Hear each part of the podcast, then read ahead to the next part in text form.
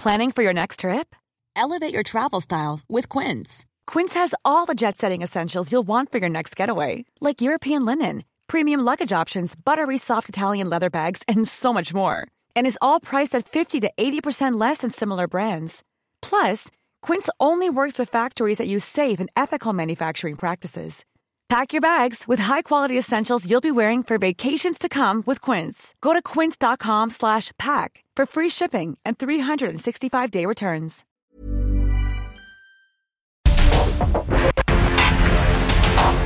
Porque el mundo actual no se entendería sin la economía, las finanzas y los negocios.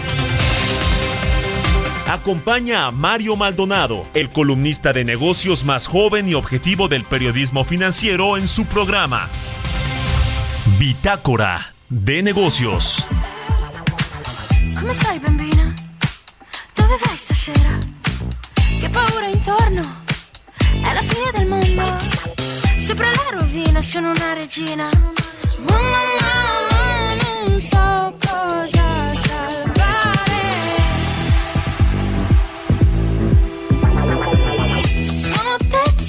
mi manchi. Occhi dolci, cuore infranti. Che spavento come il vento. Questa terra sparirà. Nel silenzio della crisi generale. Ti saluto con amore.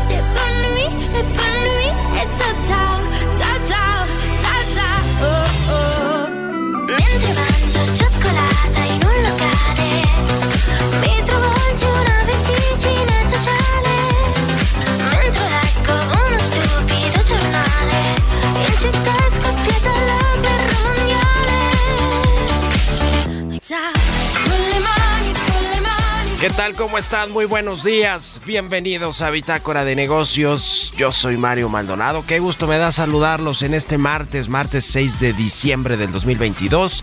Estamos transmitiendo en vivo aquí en la cabina del Heraldo Radio. Gracias por conectarse con nosotros en punto de las 6 de la mañana que abrimos esta barra informativa en el 98.5 de FM aquí en la capital del país, en el Valle de México, pero también estamos en Monterrey en la 99.7 en Guadalajara por la 100.3 y en el resto del país a través de las estaciones hermanas del Heraldo de México en el sur de los Estados Unidos. Estamos estrenando estaciones de Now Media y el Heraldo Radio en Iowa, el 95.3 de FM en Cedar Rapids, Iowa y en la 1220 de AM en Independence, también en Iowa.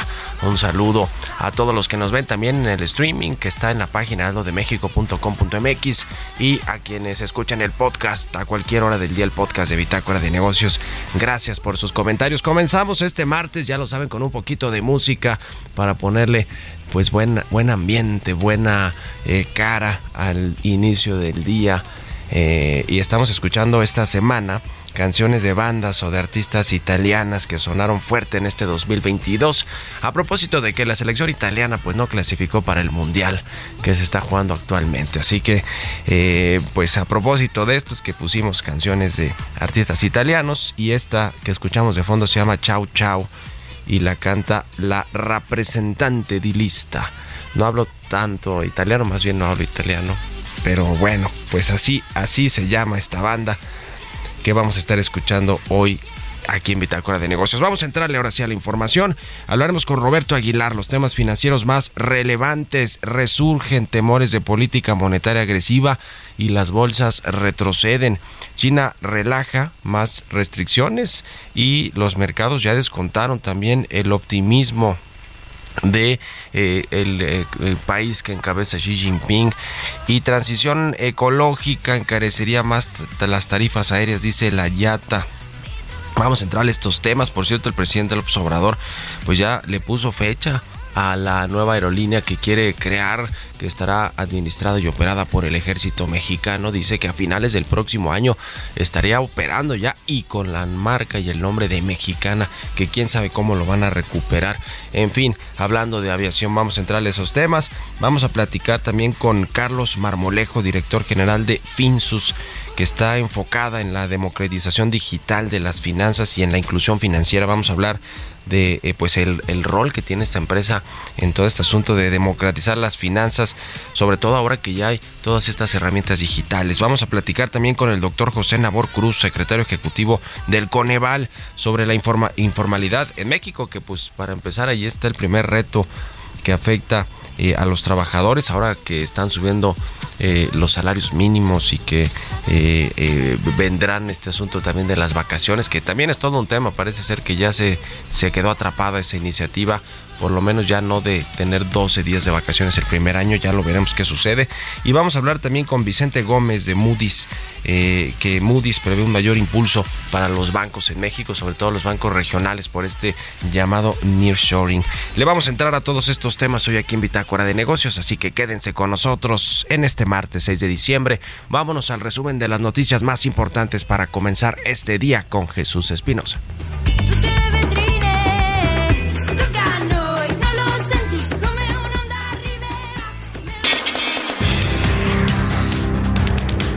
Luego de advertir que el INE claro que sí se toca porque la mayoría apoya un cambio, según el presidente Andrés Manuel López Obrador, confirmó que este martes enviará la reforma legal en materia electoral, su denominado Plan B.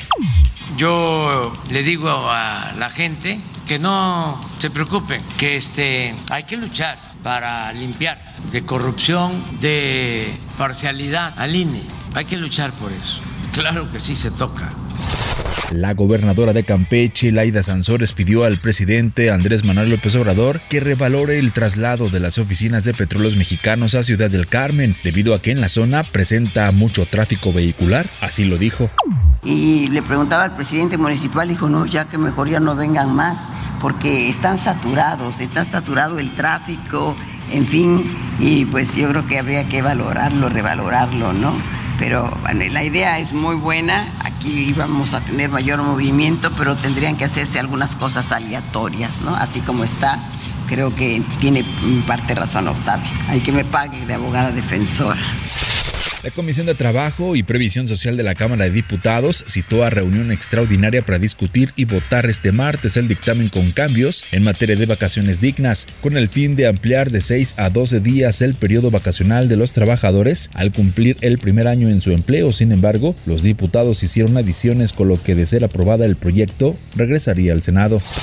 Grupo México del magnate Germán Larrea está en conversaciones avanzadas sobre una posible adquisición del banco minorista mexicano Banamex de Citigroup. Manuel Romo, director general de la firma en México, detalló que en enero o durante el primer trimestre de 2023 se anunciará al comprador o la forma de venta de Banamex. El Instituto Federal de Telecomunicaciones informó que ante las altas tarifas del espectro radioeléctrico, que ubican a México como uno de los países más caros, las licitaciones de 5G podrían detenerse en 2023 ante la posibilidad de que éstas queden desiertas.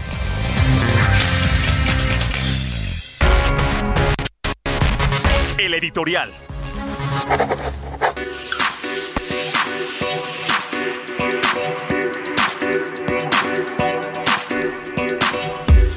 Oiga, sobre esta reunión que hubo recientemente la semana pasada entre la secretaria de Economía Raquel Buenrostro y la representante comercial de Estados Unidos Catherine Tai, eh, y, que se reunieron también ahí con otros funcionarios. El presidente del observador ya se había reunido también con el secretario de Agricultura de Estados Unidos y con varios funcionarios hablando de asuntos comerciales que están en disputa o que no se ponen de acuerdo los dos países y que podrían llegar a estos paneles de controversias. Uno claramente es el sector energético, el que más le preocupa a Estados Unidos, esta discriminación que hace México con la política energética a las empresas extranjeras y a las empresas privadas en general, pero pues a ellos les interesan sus empresas, el caso de Estados Unidos y de Canadá, y dicen que están pues eh, violando muchas de las cláusulas que se firmaron en este TEMEC, en el Acuerdo Comercial México-Estados Unidos-Canadá. Y eh, bueno, pues Raquel Buenoto sale a decir que hubo un buen entendimiento, una buena reunión. La representante comercial de Estados Unidos dice, pues sí, pero México tiene que cambiar su política monetaria. De otra manera, acabarán estas consultas o estas eh, negociaciones en los paneles de controversia. El otro asunto es el maíz transgénico. Acusa a Estados Unidos que México no tiene pruebas científicas que sustenten estas barreras que impuso a la importación de maíz modificado genéticamente por parte de Estados Unidos. Y bueno, pues es otro asunto que puede acabar en los paneles. Y el presidente del observador no tiene empacho en retar a Estados Unidos y decirles que nos vamos a los paneles si es lo que quieren.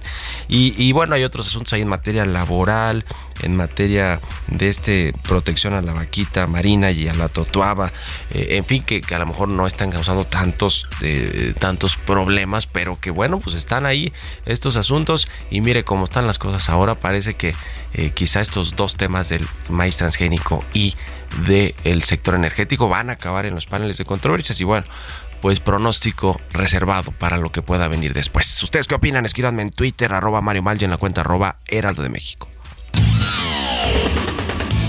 Mario Maldonado en Bitácora de Negocios. Y bien, ya le comentaba, vamos a platicar con Carlos Marmolejo, el es director general de Finsus, a quien me da gusto saludar. ¿Cómo estás, Carlos? Muy buenos días. Buenos días, Mario. Qué gusto me da poder saludarte y compartir contigo pues esta mañana con tu auditorio. Igualmente, vamos a hablar de temas de democratización de, digital de las finanzas, de esta inclusión financiera que tanto quieren los países emergentes eh, como México. Eh, cuéntanos qué hace primero Finsus y cómo están, digamos, impulsando todo este asunto de la democratización financiera. Sí, Mario, fíjate que la falta de inclusión financiera en México y en muchos países de Latinoamérica pues es muy potente todavía menos del 40% de la gente tiene acceso a servicios financieros formales y eso pues es un reto grandísimo que tenemos como país y que todavía nos hace falta muchísimo eh, camino por andar ahí. Finsus es una SOFIPO, que justamente las SOFIPO son sociedades financieras populares, igual que la banca, están autorizadas por las autoridades financieras para poder recibir recursos de la gente, para poder proporcionar servicios financieros. Y Finsus fue creada como una plataforma 100% digital, una entidad, insisto, algo muy importante, regulada, que te permite justamente abarcar un espacio en el país donde hoy la banca tradicional no tiene por ejemplo, sucursales o presencia en todos los estados.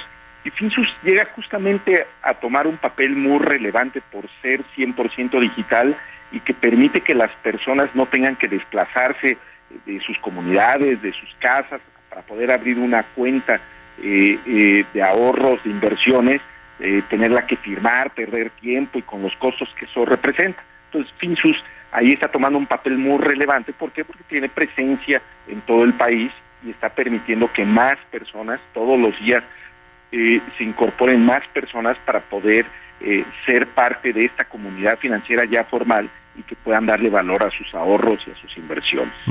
¿Por qué es importante este tema digital, tecnológico? Porque eh, eh, yo he ido a algunos países, por ejemplo, de África, como el caso de Sudáfrica, donde esta inclusión financiera y democratización de, de los servicios financieros, pues ha empezado precisamente a través de los teléfonos móviles y de las terminales de pago y de eh, abrir, poder abrir cuentas, digamos, de forma muy rápida. Y allí la tecnología y la digitalización han jugado un papel fundamental. ¿Por qué en México?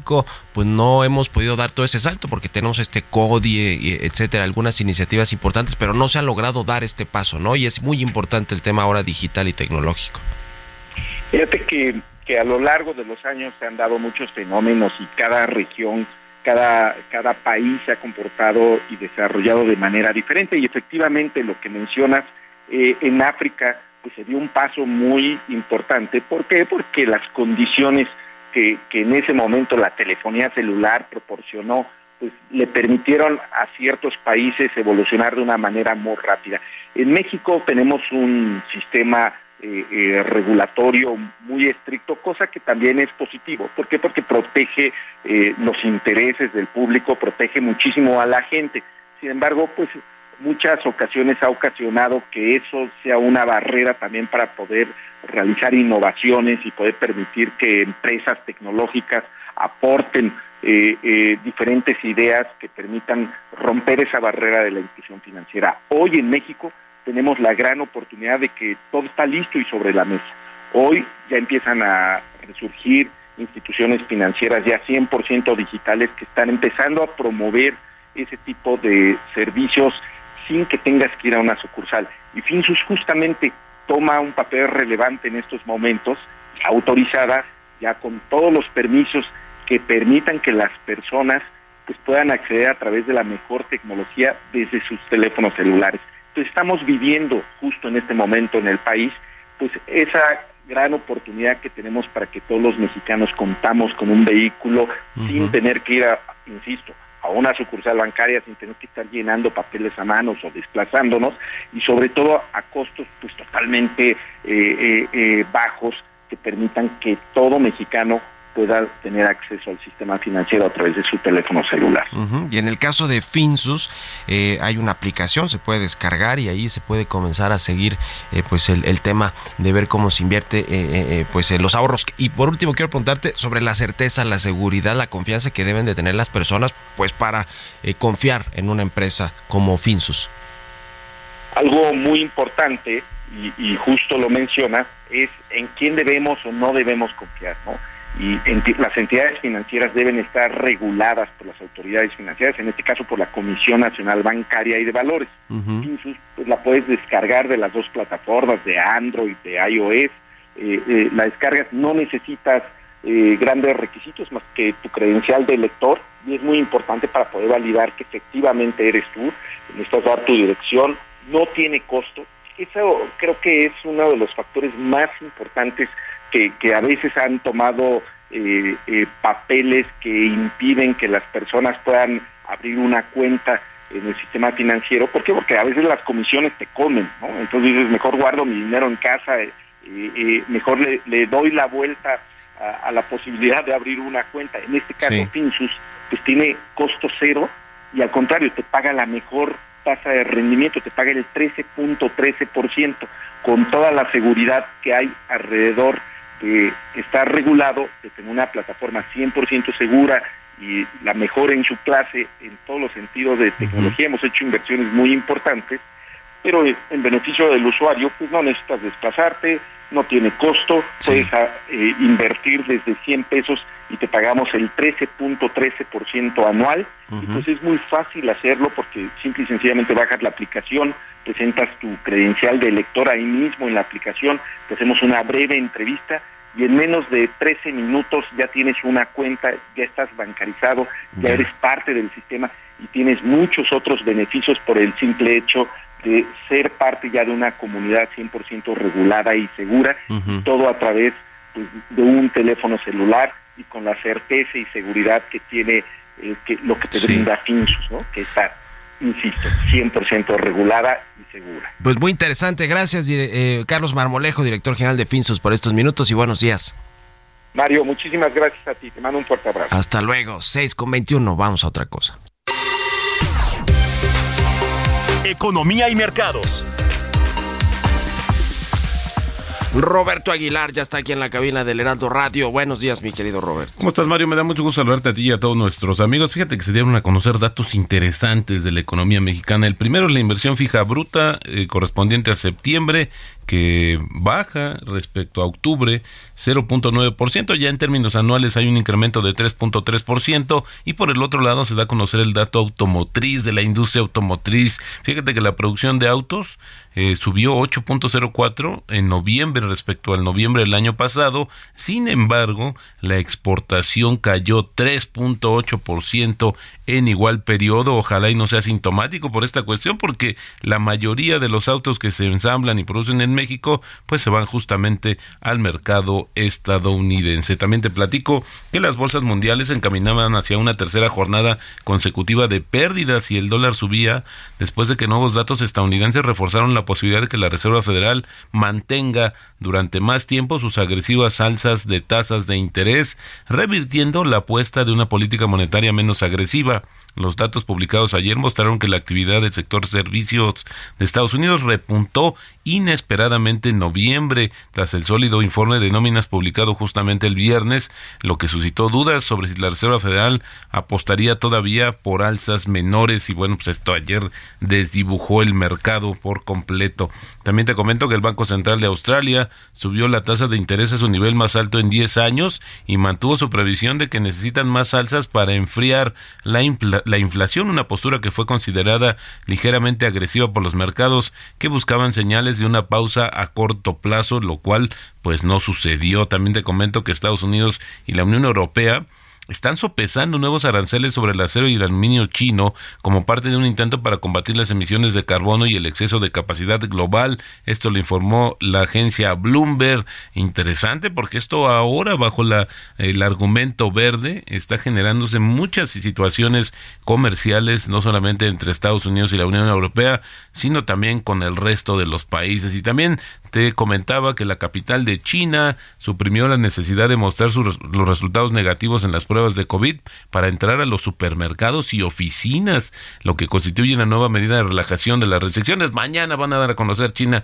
todo el plan, el nuevo plan. El tipo de cambio, Mario, fíjate que ayer se dio un buen tropezón, ahora está cotizando en 19.69, pero ayer tocó un 19.85, con eso tenemos una ganancia anual de 3.8% y la frase, la frase del día de hoy, la gente realiza muchos cálculos, pero piensa poco. Esto lo dijo en su momento Charlie Monker. Buenísimo, gracias Robert y nos vemos al ratito en la televisión. Gracias Mario, muy buenos días. Roberto Aguilar, síganlo en Twitter, Roberto AH, vámonos a una pausa, regresamos. Come stai bambina?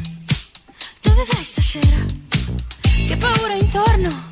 È la fine del mondo. Sopra la rovina sono una regina. Mamma, En un momento continuamos con la información más relevante del mundo financiero en Bitácora de Negocios con Mario Maldonado. Regresamos.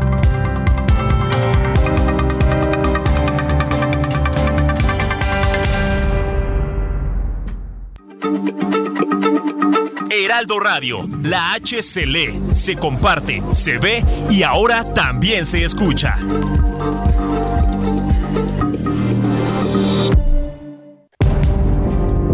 Estamos de vuelta en Bitácora de Negocios con Mario Maldonado.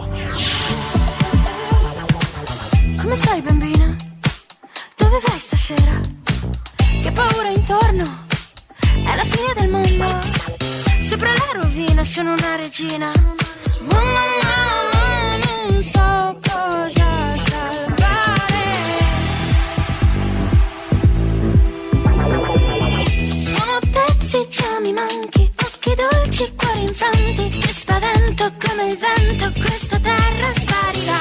Nel silenzio della crisi generale. Ti saluto con amore.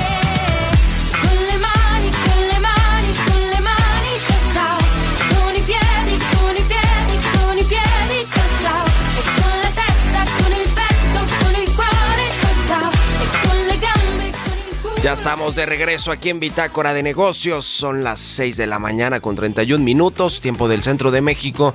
Y regresamos escuchando un poquito de música antes de entrarle a la información en esta segunda mitad del programa. Estamos escuchando esta semana canciones de artistas o bandas italianas a propósito de que esa selección, la selección italiana, que ya fue campeón del mundo, Many of us have those stubborn pounds that seem impossible to lose, no matter how good we eat or how hard we work out. My solution is PlushCare. PlushCare is a leading telehealth provider with doctors who are there for you day and night to partner with you in your weight loss journey. They can prescribe FDA-approved weight loss medications like Wagovi and Zepbound for those who qualify. Plus, they accept most insurance plans. To get started, visit plushcare.com slash weight loss. That's plushcare.com slash weight loss. Pues no clasificó esta vez al Mundial. Y bueno, pues eh, a propósito de eso es que decidimos, no para bulearlos ni mucho menos, pero pues para cambiar un poquito al- a la música que luego ponemos acá en el programa. Esta que escuchamos de fondo se llama Chau Chau y es de la representante dilista, la representante dilista que lanzó este sencillo el 2 de febrero de este año y eh, pues está conformado, es un dúo de dos, dos, dos mujeres. Eh, es una propuesta electropop y es de las más escuchadas allá en Italia. Vámonos al segundo resumen de noticias con Jesús Espinosa.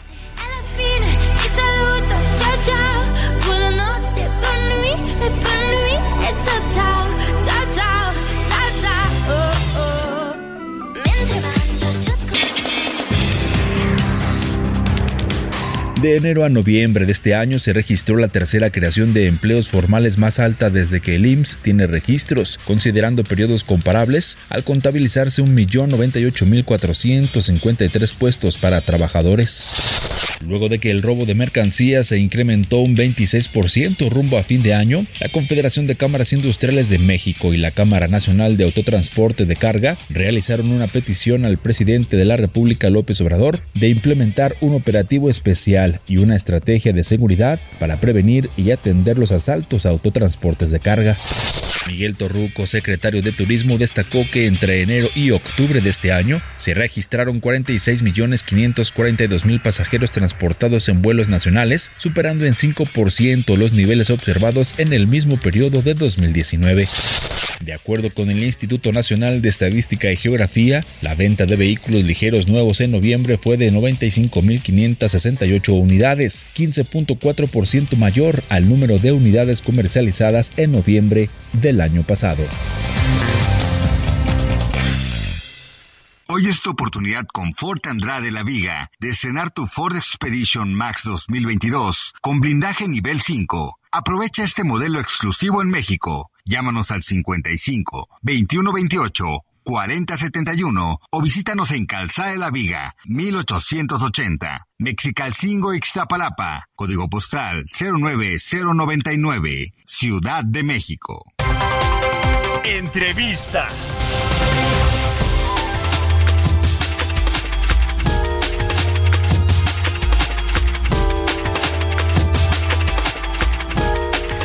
Y bien, pues eh, aquí hablamos mucho de cómo pues afecta este asunto de los incrementos en los salarios, salarios mínimos y salarios en general en México, la informalidad o, o, digamos puede hacer que algunos patrones decidan pues mantener o más bien llevar a la informalidad algunos de los trabajadores, así como otros asuntos de, de carga laboral, ahora que viene este asunto de las vacaciones dignas, de aumentar al doble eh, el número de vacaciones para los trabajadores en el primer año, eh, también los patrones tienen ya o van a tener ya a partir del próximo año más carga laboral en el sentido de las aportaciones que hacen a las cuentas individuales de las afores de los trabajadores, que bueno, muchos temas son de justicia laboral sin duda alguna y que habían quedado pendientes eh, históricamente y que ahora pues eh, eh, los empresarios han tenido que eh, ceder a ciertas cosas, lo cual pues en muchos sentidos es positivo, pero el gran asunto, el gran problema de México, el gran elefante en la sala pues es la informalidad, más de la mitad de la economía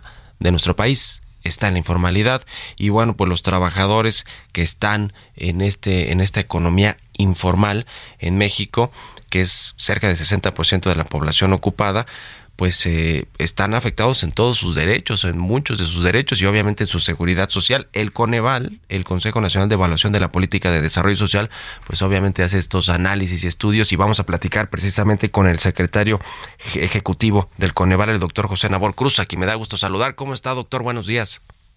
¿Qué tal? Muy buenos días, Mario. Un gusto platicar nuevamente contigo y tu auditorio. Cuéntenos un poquito de este estudio que hacen sobre la informalidad en México y cómo afecta pues a los trabajadores que además de no tener seguridad social pues eh, eh, ven, ven afectados muchos otros de sus derechos. Claro que sí. Eh, el día de ayer, por parte de Coneval, dimos a conocer el estudio diagnóstico al derecho al trabajo 2022. En primera instancia, muy rápidamente te comento, este es un segundo documento que da continuidad aún no queremos a conocer en 2018 y en este sentido efectivamente tenemos identificados algunos de los elementos que permiten identificar si se puede o no ejercer el derecho al trabajo con algunas dimensiones como accesibilidad y efectividad en cuanto al marco normativo eh, en nuestro país. En primera instancia, claramente, y es uno de los primeros elementos que así reportamos en el informe, es el tema de la informalidad laboral. Ya lo comentabas, entre 2009 y 2020 la informalidad laboral en nuestro país ha rondado el 60% de la población económicamente activa. Eh, el, dato más reciente a, a, este 2022, al tercer trimestre, lo ubicamos en prácticamente el 55% del total de la PEA. Pero si lo vemos por grupos poblacionales y es parte de la información que eh, estamos dando a conocer en este informe, pues tenemos eh, datos mucho mayores. Eh, para los jóvenes, la, aquellos que están laborando, el 59.2% se ubica en la informalidad. Para adultos mayores, de 65 años o más es 75.7%, inclusive para personas trabajadoras en el sector agropecuario alcanza un 86.9%. Es decir, desafortunadamente tenemos el grueso de nuestra población económicamente activa en la informalidad y aun cuando se dieron avances en algunos otros rubros, claramente en los últimos cuatro años seguimos alojando a la gran masa de nuestra PEA en la informalidad ciertamente ahí eh, seguimos eh, recomendando que se tiene que avanzar en una política integral centrada en incrementar el empleo formal claramente en una eh, labor y en un objetivo de los tres niveles de gobierno de nuestro país, el municipal, el estatal y obviamente el federal, y también evidentemente que se pueda plantear un enfoque de política de desarrollo económico que permita también la integración de mayores empresas en el ámbito formal del país y que consecuentemente estas puedan estar ofertando eh, plazas laborales con esquemas básicos de protección social que permita lentamente, sí, porque también es un proceso que hay que decirlo es lento, pero que permita una reducción de la informalidad en los siguientes años. Ahora este estudio ya nos decías de entre 2009 y 2020. El 2020 ya fue el primer año de la pandemia de COVID-19 que eh, pues eh, además venía eh, previo a esto hubo una reforma laboral en materia de outsourcing de esta subcontratación laboral que también muchos de, de los trabajadores pues estaban en la informalidad, algunos ya tuvieron que ser registrados ante el Seguro Social para trabajar de manera formal y además cotizados con su salario real, etcétera, etcétera. ¿Esto tuvo alguna incidencia digamos ya en este último año, hablando de 2019, 2020, en eh, el tema de la formalidad o el crecimiento de la informalidad con la crisis de COVID-19? ¿Se refleja en este estudio, doctor?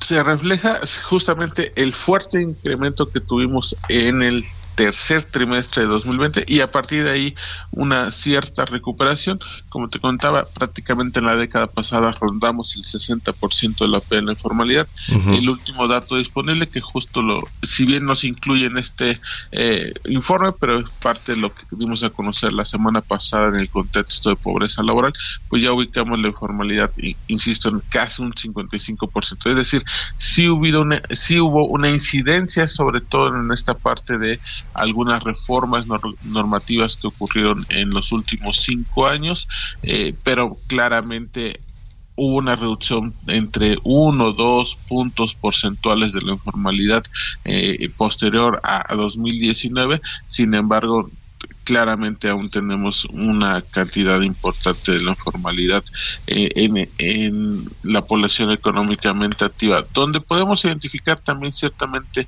algunos avances es en la parte y que no se discute mucho en, en el ámbito público es en la parte de las inspecciones de que tienen que ver por eh, la Secretaría del Trabajo y Previsión Social. Eh, recordar que se crea en 2019 la unidad de trabajo digno. En esta, ciertamente uno de sus objetivos es la revisión en cuanto a una cobertura de fiscalización de las empresas en el marco de la Inspección Federal del Trabajo y ahí ah, sí, identificamos ciertamente avances, así como también en el acceso a la justicia laboral y a los derechos colectivos, esto sobre todo derivado de las reformas laborales de 2017 y de 2021.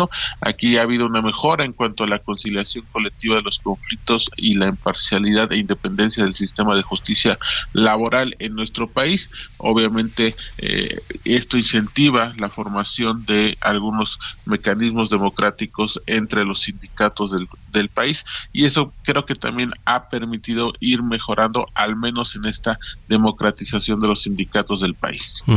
Ahora, eh, eh, este tema pues tiene muchas aristas, el asunto de la informalidad o, digamos muchos trasfondos que pasan por el tema pues de las políticas públicas, del marco legal y normativo de, de, cómo funcionan eh, las leyes en México para la creación de, empresas y de y de que haya pues este interés de los patrones de poner a sus trabajadores a todos en la formalidad y, e incorporarlos con, con su salario real al, al, Instituto Mexicano del Seguro Social, en fin, y obviamente por los temas económicos. Ah, ahora hablamos de la crisis del COVID-19, pero eh, eh, ahora que ya se recuperó, se está recuperando la economía, también ha habido una política en México de aumentar el salario mínimo. Acabamos de, tener la semana pasada este acuerdo para que aumente 20% el próximo año.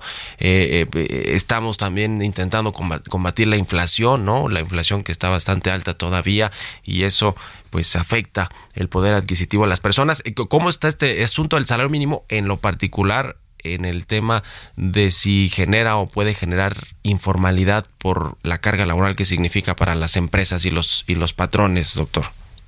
Bueno, ciertamente eh, eh, las medidas de incremento del salario mínimo son eh, medidas muy coyunturales. Por un lado, y parte de lo que reportamos en este informe, entre 2016 y 2021, eh, el índice promedio del salario mínimo real anual pasó de 94.5 pesos a 152.2 pesos. Es decir, hubo un aumento poco más del casi del 60% términos reales entre 2016 y 2021, lo cual ciertamente ha habido, ha significado una recuperación del poder adquisitivo.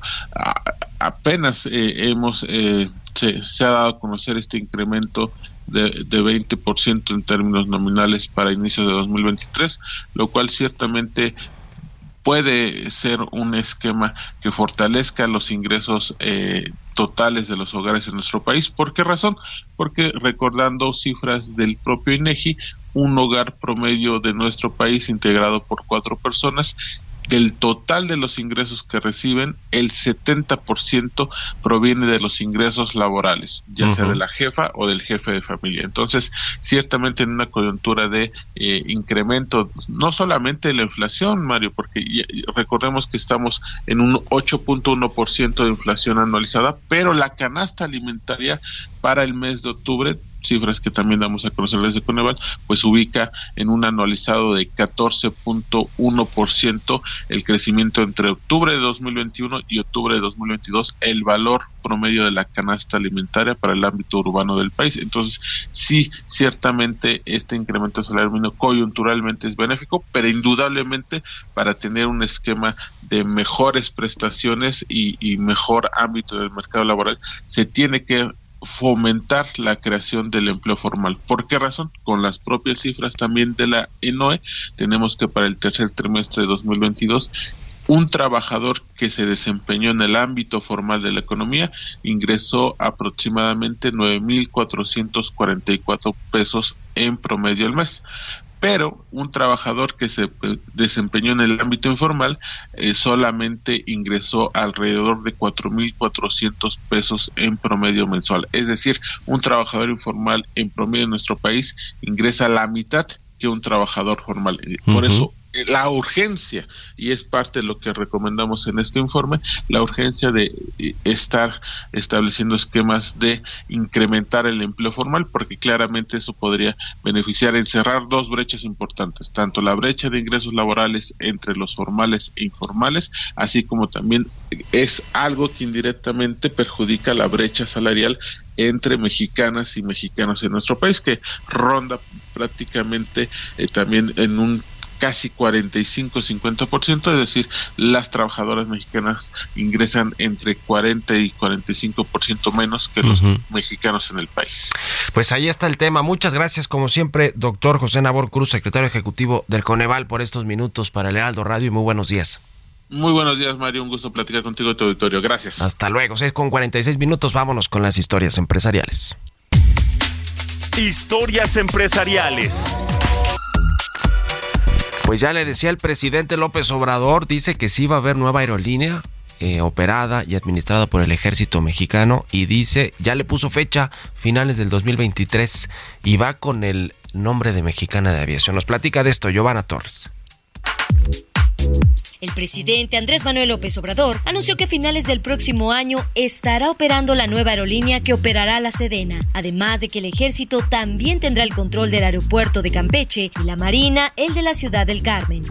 Sí va a haber una línea aérea nueva que va a ser manejada por la misma empresa que va a manejar el tren Maya y el aeropuerto Felipe Ángeles y el nuevo aeropuerto de Tulum, pero se va a agregar también el manejo del aeropuerto de Chetumal, Palenque y Campeche. Aseguró que con competencia bajará el costo de los boletos de avión y adelantó que en caso de ser necesario se autorizará el cabotaje para que las aerolíneas extranjeras ofrezcan vuelos nacionales anunció que la nueva línea aérea estará funcionando a finales del próximo año junto a la entrada del tren Maya. Apuntó que en el caso de Campeche para la defensa es por el tren Maya y en el caso de la ciudad del Carmen, la Marina porque son los encargados de atender todo el mar de Campeche y la zona petrolera de México. Comentó que el ejército realiza el avalúo de la marca de Mexicana luego de que los trabajadores de la extinta aerolínea ya aceptaron venderla y que el dinero que se entregue por el avalúo se distribuirá entre los trabajadores de Mexicana. Con información de Noemí Gutiérrez para Bitácora de Negocios, Giovanna Torres.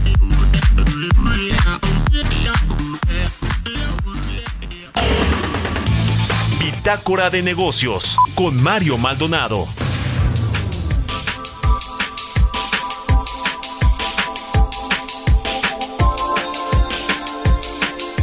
Y bien, ya le decía, vamos a hablar con Vicente Gómez, él es presidente Senior Analyst de Moody's en México. ¿Cómo estás, Vicente? Buenos días. Bien, muy buenos días, Mario, a ti a todo tu auditorio. Muchas gracias, como siempre, por estos minutos. Oye, pues queremos platicar contigo sobre este tema del nearshoring, que bueno, pues es cada vez un concepto más utilizado, más popular para pues eh, ver cómo México puede beneficiarse de toda esta relocalización de inversiones y de plantas que hay en eh, eh, que están pues saliendo de Asia, de China y de otros países y que bueno pues en México en el sistema financiero a los bancos regionales podría también pues impulsarlos. Ustedes hicieron un análisis al respecto. Cuéntanos por favor.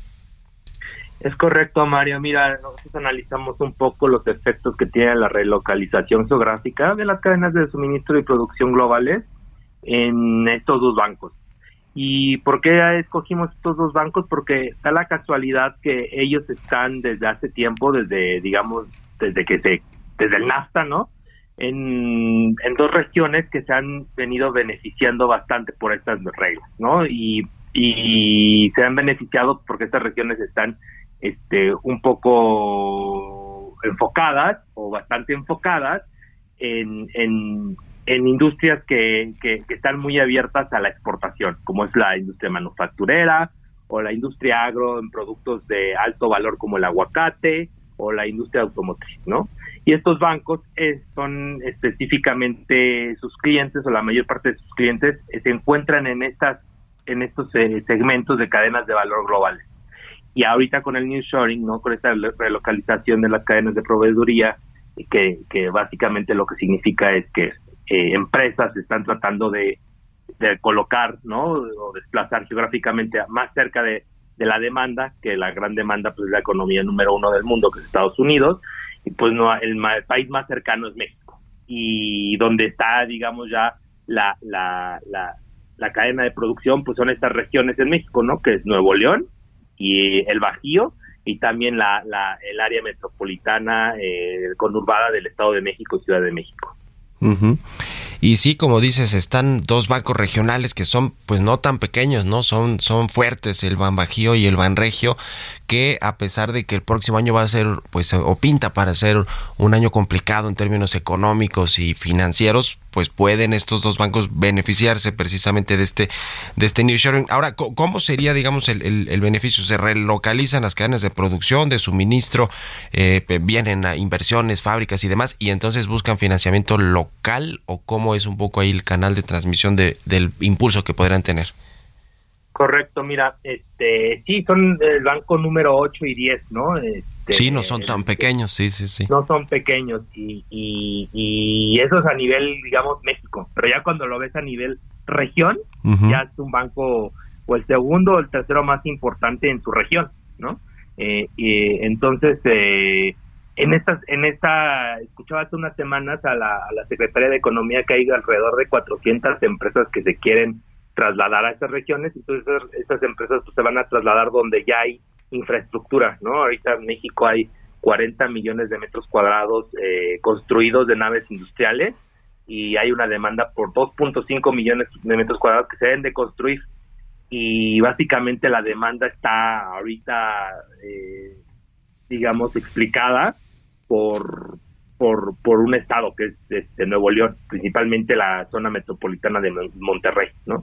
Y ahí da la casualidad, por ejemplo, que Banregio tiene eh, una especialización no solamente en empresas y pymes que se dedican a, a estas cadenas de valor, pero sobre todo al, segmento de construcción, ¿no? Entonces, por ejemplo, ahí está la, la manera en donde vemos que, que hay una, una, una, cadena de transmisión, no un canal de transmisión, perdón, eh, un banco especializado en construcción, por ejemplo, de naves industriales, donde llega gente pidiendo construir naves industriales, ¿no?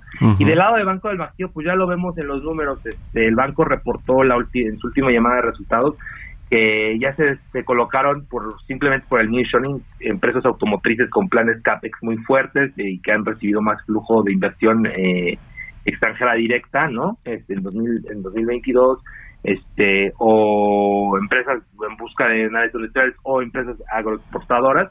Eh, en este segmento el banco eh, colocó 10 mil millones de pesos a septiembre de 2022 incrementales de lo que hubiera podido colocar, que eso más o menos son 5% de su cartera. Entonces ya es un efecto que eh, ya significativo, ya empieza a pintar en el balance del banco pues interesante, interesante cómo pueden eh, beneficiarse en general México, la economía eh, y ciertas empresas con este asunto del nearshoring. Ojalá que lleguen en cascada esas inversiones, como lo anticipa Raquel Buenrostro, la secretaria de Economía. Te agradezco mucho, como siempre, Vicente Gómez, eh, President Senior Analyst de Moody's aquí en México. Muchas gracias y buenos días. Mil gracias ti, muy buenos días. Que estés muy bien, hasta luego. Con esto nos despedimos. Muchas gracias a todos ustedes por habernos acompañado este martes aquí en Bitácora de Negocios. Se quedan en estas frecuencias del Heraldo Radio con Sergio Sarmiento y Lupita Juárez. Nosotros nos vamos a la televisión, al canal 8 de la televisión abierta, a las noticias de la mañana y nos escuchamos aquí mañana tempranito a las 6. Muy buenos días.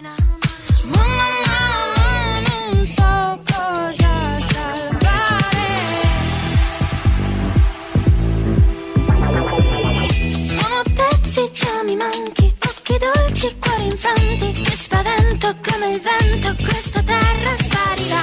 Nel silenzio della crisi generale, ti saluto con amore. Con le mani, con le mani, con le mani. Esto fue Bitácora de Negocios con Mario Maldonado.